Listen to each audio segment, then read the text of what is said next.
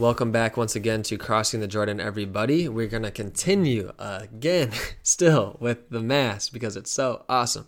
Could we could literally talk about all the time, but um, today I want to talk about the bread of the presence because uh, the Eucharist is uh, one among many gifts that the Lord has given us that has been transformed in a fulfillment of things that are in the Old Testament, right? So we've constantly talked about the Passover meal, the Lamb of God, the bread, of, the manna from heaven, but one that gets looked over is the bread of the presence that would be kept in the tabernacle or the temple uh, in the Old Testament and it's just incredible. It's just so beautiful.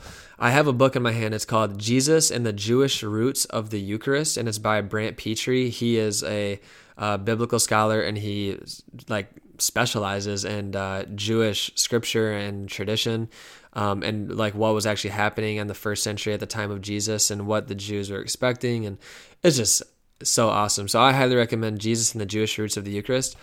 And he does such a good job that actually, in one of his chapters called The Bread of the Presence, I'm literally just going to read to you the notes that I have. So here we go. Oh, and by the way, too, before we even get into the bread of the presence, two quick things that I wanted to mention. I know I mentioned uh, one of the things about the Eucharist about being in the Our Father, a Eucharistic term for the Greek word and I mentioned it before, but it's uh, this daily bread. The Greek word there is actually one that's that was never really seen before, and it was like epiousios, and that's super substantial bread. So like it's not normal bread that Jesus is telling us to ask for. It's, he's asking us to have super substantial bread daily. And so that's another Eucharistic uh, prayer in the Our Father. And then also I mentioned too, like the uh, bread of the the tree of life in the, the the very beginning but um, and what's so beautiful about on the road to Emmaus when the eyes are opened, if you contrast that with Genesis three seven, where Adam and Eve reached out for the the fruit of the tree of good and evil, what happened when they ate of it? Their eyes were opened to good and evil, and really their eyes were almost closed in that sense, right? They were closed off to life. But what happens in the road to Emmaus? The exact opposite happens when they uh, break when Jesus breaks the bread and they feast on the Lamb of God, their eyes are opened to life. Praise the Lord. All right, so bread of the presence. In the second century, there was this uh, famous rabbi. He taught that in the world to come, all sacrifices will be annulled, but the thanksgiving sacrifice will never be annulled. The thanksgiving sacrifice containing bread and wine. And so, the bread of the face of God, as soon as God is finished giving the Ten Commandments to Israel and sealing the covenant with them with a heavenly banquet in Exodus chapters 20, 20 through 24, he immediately begin, begins to give them instructions for how they are to worship him. All these instructions revolve around the central place of worship, the tent of meeting, also known as the tabernacle, uh, according to Exodus 26. So God commands Moses to make three sacred object, objects to keep inside of it. These, th- the, these three things are the Ark of the Covenant, the golden lampstand, lampstand known as the menorah, and the golden table or the uh, the golden table of the bread of presence. That third one is key for, for this talk. So Moses saw the pattern for making them in a vision that was shown to him on the top of Mount Sinai, which is, and you see that in Exodus 25, uh, verse 9 and 40. In other words, the ark, the lampstand, the lampstand, and the bread of the presence are patterned on patterned on heavenly realities. So these are not just mere human things.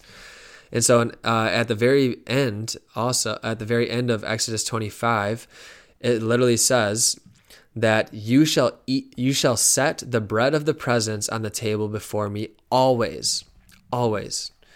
And what does that mean? So um you see that on this golden table uh according to exodus 25 um a little the few verses before what i just read is next to it were flagons and bowls for pouring libations that is sacrificial drink offerings of wine according to numbers chapter 15 and so when it comes to the tabernacle of Moses, we can rightly refer to it as the bread and wine of the presence, right? That's on the table before God in the tabernacle. So therefore, the most literal translation. Oh, I'm sorry, back up. So, the point of the word commonly rendered as presence is actually the Hebrew word for face, which it, the Hebrew word is panim, face. So, therefore, the most literal translation of the Hebrew is the bread of the face as opposed to bread of the presence.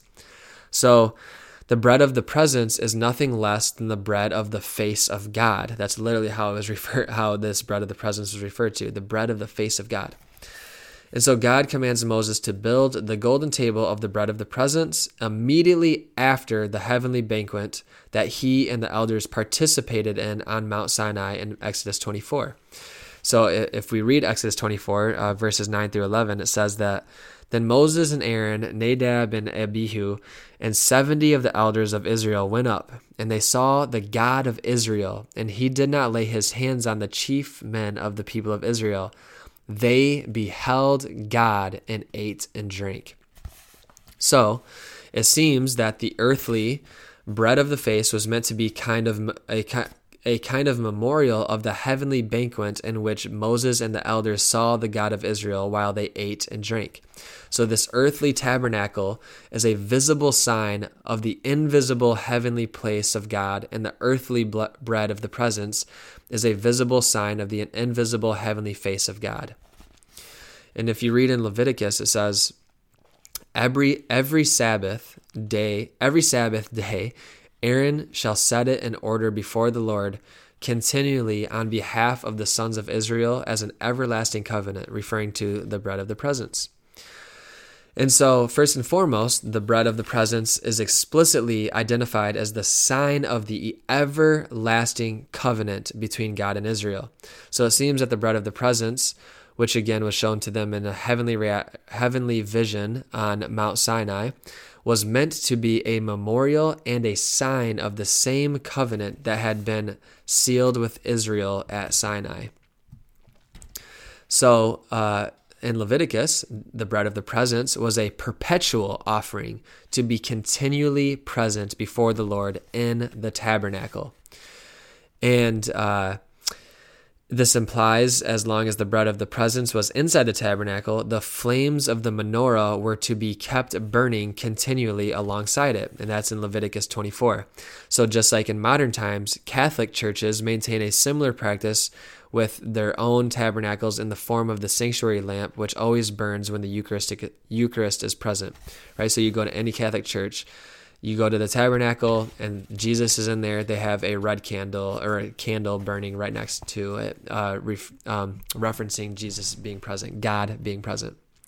So, third, the bread of the presence was not just a symbol, it was also a sacrifice. And there were two kinds of sacrifice in the Old Testament. There was the one of them was bloody sacrifices, which involved the slaughter of bulls, goats, and sheep. And the second one was this unbloody sacrifice, which often consisted of bread and wine. Right? So, uh, and then moving forward to the prophet Ezekiel, he actually refers to the golden table of the bread of the presence as an altar in Ezekiel 41, 21 through 22. In other words, this bread was both a meal and a sacrifice. It was both a gift from God to his priests in the form of a meal and an offering of the priests to their God in the form of a sacrifice. So, just as the Passover, uh, the Mass is a meal and a sacrifice, and Jesus gave himself uh, this the bloody sacrifice as the Lamb of God on the cross, but also offered himself in the unbloody sacrifice under bread and wine. Right. So, just as the bread of the presence was a sacrifice and a meal, and the uh, um, eternal covenant.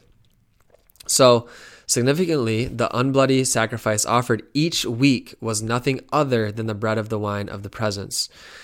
So, every week, Sabbath worship revolved around the offering of the fresh bread of the presence and of the eating of the bread by the priests in the holy place. So every Sabbath, a lot of people think like it was just this day of nothing going on, but there actually was something going on. It was this offering of the fresh bread of the presence and the eating of the bread by the priests in the holy place. So this bread of the presence was the Sabbath sacrifice, the most holy offering was bread and wine. So finally, it was both the sign of the everlasting covenant with Israel and the bread of the Lord's perpetual presence in the tabernacle, the bread of the face of Almighty God. Amen. And so, uh, moving forward, also, Melchizedek is he was both priest and king. So uh, in Genesis 14, it says Melchizedek, king of Salem, brought out bread and wine. He was priest of God Most High. And so Melchizedek is a significant figure, right? Because guess what? Jesus fulfills Melchizedek because he is both priest and king in Jerusalem. And he offers bread and wine as a sacrifice to God. And then before the bread was brought into the holy place to be offered in sacrifice, it could be laid on a marble table. But after the bread had been consecrated to God by the priest, it had to be laid on a golden table. So see the difference there? Before it was just merely just it was just bread. But after the consecration to God, it was not just bread. It was uh, something so special that it had to be set on sacred uh, on a golden table, right? So um, and you see this uh, in the Mishnah, um, which is a uh, Jewish um, uh, ancient piece of literature. I believe it dates to probably like right around the time of Jesus. But so this says it says this on the table of marble they laid the bread of the presence when it when it was brought in, and on the table of gold they laid the bread of the presence when it was brought out. Since what is holy must be raised in honor and not brought down. So it's holy. So this means the bread of the presence was extremely sacred, but only after it had been offered as a sacrifice to God in the holy place. Before offering before being offered and sacrificed, it was just ordinary bread and could be set on an ordinary table. But once it had been offered in sacrifice, it was now holy.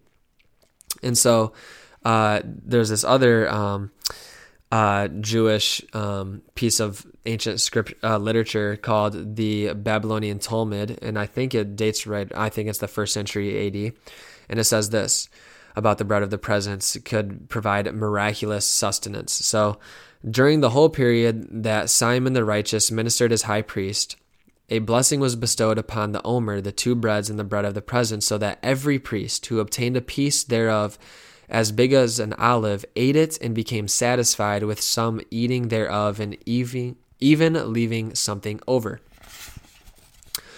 So Jesus, um, he multiplied five loaves of bread, such that all ate and were satisfied. And there were even some left over in Matthew 14 20, right? So just that sounds really familiar from what they what was just said from Jewish tradition um, about the bread of the present satisfying and some being left over. And so, um, and also as a reference to the priesthood too. So, uh, and in Jesus' day, it was customary for Jewish men living in the land of Israel to go up to Jerusalem and the temple three times a year in order to keep the feasts of Passover, Pentecost, and Tabernacles. At each of these feasts, the priests in the temple would do something remarkable. I love this. They would remove the golden table of the bread of the presence from within the holy place so that the Jewish pilgrims could see it. When they removed the holy bread, the priests would elevate it and say the following words the priest used to lift it up, the golden table, up and exhibit the bread of the presence on it to those who came up for the festival, saying to them, Behold, God's love for you. The priest used to hold up the bread of the presence on these three feast day and it would come out to all the Jewish people that came to the temple in Jerusalem and it would hold up the bread of the presence and would say, Behold God's love for you. Doesn't that sound a lot like a Catholic priest holding up Jesus in a monstrance. Behold God's love for you. So, but during the pilgrim feast, the Jewish people were allowed to see one of the sacred objects hidden behind the outer veil, which was the bread of the presence. So, the bread of the presence was a sign of God's love because it was a sign of the covenant. The covenant between God and Israel is a frequently described in terms of a marriage bond, a covenant of love between the divine bridegroom, God, and his earthly bride, Israel, according to Ezekiel 16, Isaiah 54, and Hosea chapters 1 and 2. So, as we, uh, the Torah explicitly states that the bread of the presence was not just the most holy sacrifice of the Sabbath, it was also the sign of the everlasting covenant. As the visible sign of this everlasting covenant, the bread of the presence was also the visible sign of the divine bridegroom's love for his bride. Perhaps that is why the priests could say to the people when they held up the bread, Behold God's love for you. So, those three feasts of Passover, Pentecost, and Tabernacles Most English translations say that the the that the men should appear before God, but the literal Hebrew reads um, from Exodus that says, Three times a year shall all your males see the face of the Lord, the Lord God of Israel. In this line, the Hebrew word for the face of God is panim, the same word used for the bread of the presence or the bread of face, according to Exodus 25:30. By showing the pil- pilgrims the bread of the panim, the bread of face, the priests in the temple were fulfilling the law that commanded that they see the face of the Lord. Praise God. Okay. So, ancient Jews, the bread of the presence was not the actual face of God, but an earthly sign of his face. However, it is also quite clear that when Moses and the elders of Israel went up Mount Sinai, they saw something divine. As the Torah states, they beheld God and ate and drank, according to Exodus 24:11. So, uh, according to ancient Jewish tradition, this holy bread was the primordial sacrifice of Melchizedek, the miraculous food of the holy place, the bread of the face of Almighty God. This holy bread was a living, visible sign of God's love for his people, the way his earthly people could catch a fleeting glimpse of the ultimate desire of their hearts to see the face of God and live, and to know that he loved them. And so to this day, you can travel to Rome and see the famous Arch of Titus, which was commissioned by the Emperor Domitian to memorize the over, to memor- memorialize the overthrow of Jerusalem, which happened in AD 70. And there, carved in the stone, are images of the Roman soldiers carrying off from the from the temple both the golden menorah and the golden table of the bread of presence. Isn't that wild? And in Matthew, um, uh, we always like overlook this uh, this piece of scripture and like, oh, that's I don't, I don't know what Jesus is specifically referring to, but um, it says this in Matthew chapter 12. At that time, Jesus went through the grain fields on the Sabbath. His disciples were hungry, and they began to pluck heads of grain and to eat. But when the Pharisees saw it, they looked to, to him. They said to him, Look, your disciples are doing what is not lawful to do on the Sabbath. He said to them, Have you not read what David did when he was hungry, and those who were with him, how he entered the house of God and ate the bread of the presence? Which it was not lawful for him to eat, nor for the for those who were with him, but only for the priests. Or have you not read how on the Sabbath the priests in the temple profane the Sabbath and are guiltless? I tell you, something greater than the temple is here. Well, what does Jesus mean by that? So, the bread of the so the Torah makes it pretty clear that the bread of the presence could only be eaten by Aaron and his sons, that is, by the Levitical priests in Leviticus 24 9. So, um, in the Old Testament, Israelite men practiced a kind of temporary celibacy on two occasions, so that they'd be celibate on uh, whenever they were on a military expedition or whenever they served as priests in the sanctuary, right? And so, um, and David, uh, King David, a lot of people think him of only king, but he was also a priest. And so, uh, what does this mean though? That is why David could wear the linen ephod, a, a priestly garment, and offer priestly sacrifices at the altar, burnt burnt offerings and peace offerings, according to 2 Samuel chapter 6. And so, therefore, we see David is not just a king, but also a priest. And so, that is why the Bible says David's sons were priests in 2 Samuel 8 18. So, David was not just any kind of priest, though. David was a priest according to the order of Melchizedek the ancient priest king of Salem who offered bread and wine. And so, as such, as long as David was in a state of purity, he could eat the bread of the presence.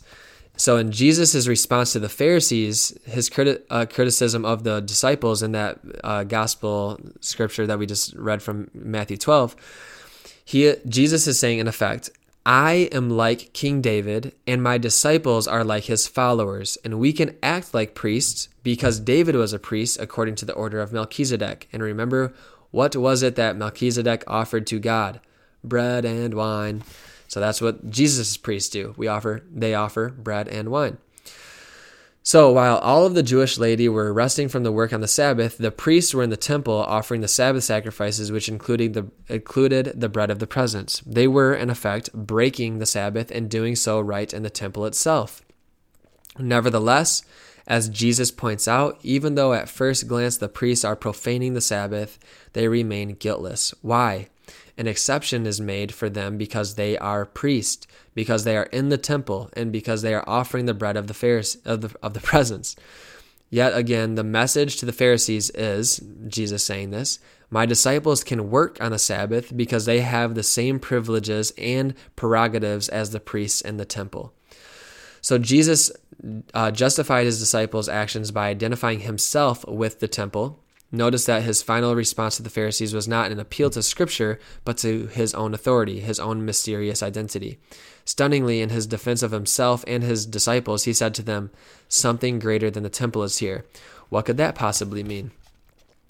Well, Jesus is saying that he himself is the true temple. He himself is where God dwells on earth, and he is the very presence of God.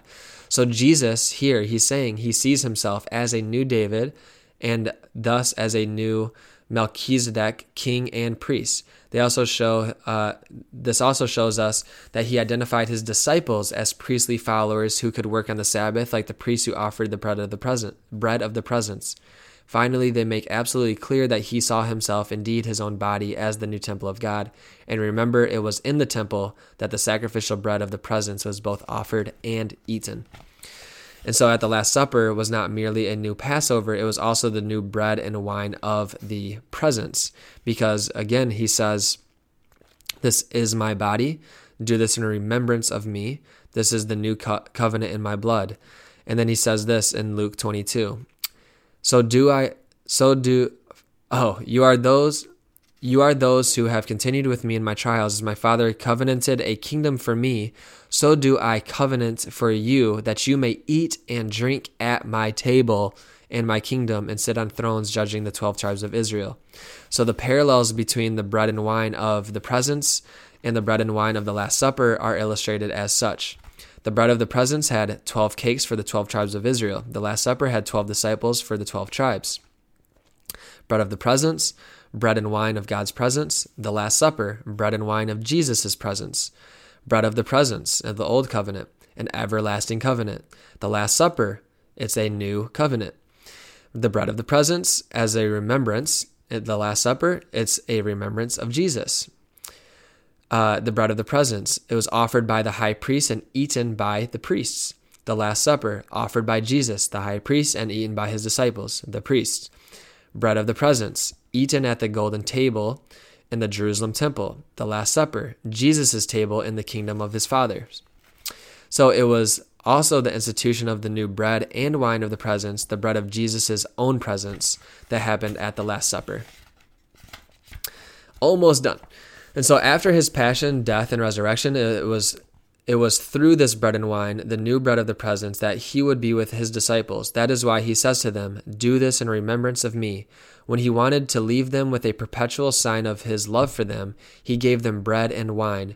This is my body, which is given for you. This is my blood of the covenant, which is poured out for many.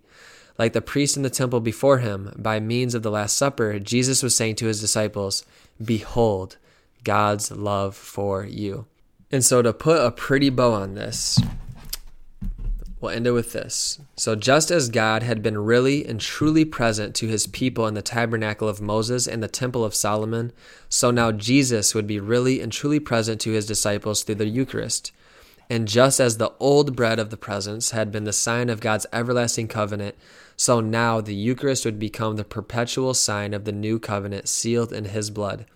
And just as the old bread of the presence was also the bread of the face of God, so now the Eucharist would be the bread of the face of Christ. So praise you, Jesus. Isn't that just incredible? So we've seen the Passover meal, we've seen the daily uh, manna from heaven, uh, Jesus fulfilling that, but this bread of the presence, fulfilling the Mass, fulfilling the Last Supper, uh, fulfilled in the Last Supper, but also fulfilled in adoration every single time we go and hang out with Jesus in a chapel in a Catholic church at the tabernacle when that candle is lit. Jesus is present. And uh, yeah, like I encourage Protestants, Catholics, go into a Catholic church, find an adoration chapel, and sit in front of the Eucharist, the face of Christ, and just think, Behold God's love for you that same love that was poured out on the cross is present to me now under the form of bread and wine. The, the king priest, the king of Jerusalem, the king of peace, Jesus himself, gave himself to me. And he's sitting right here in front of me as an eternal covenant, an everlasting sign of God's love for you.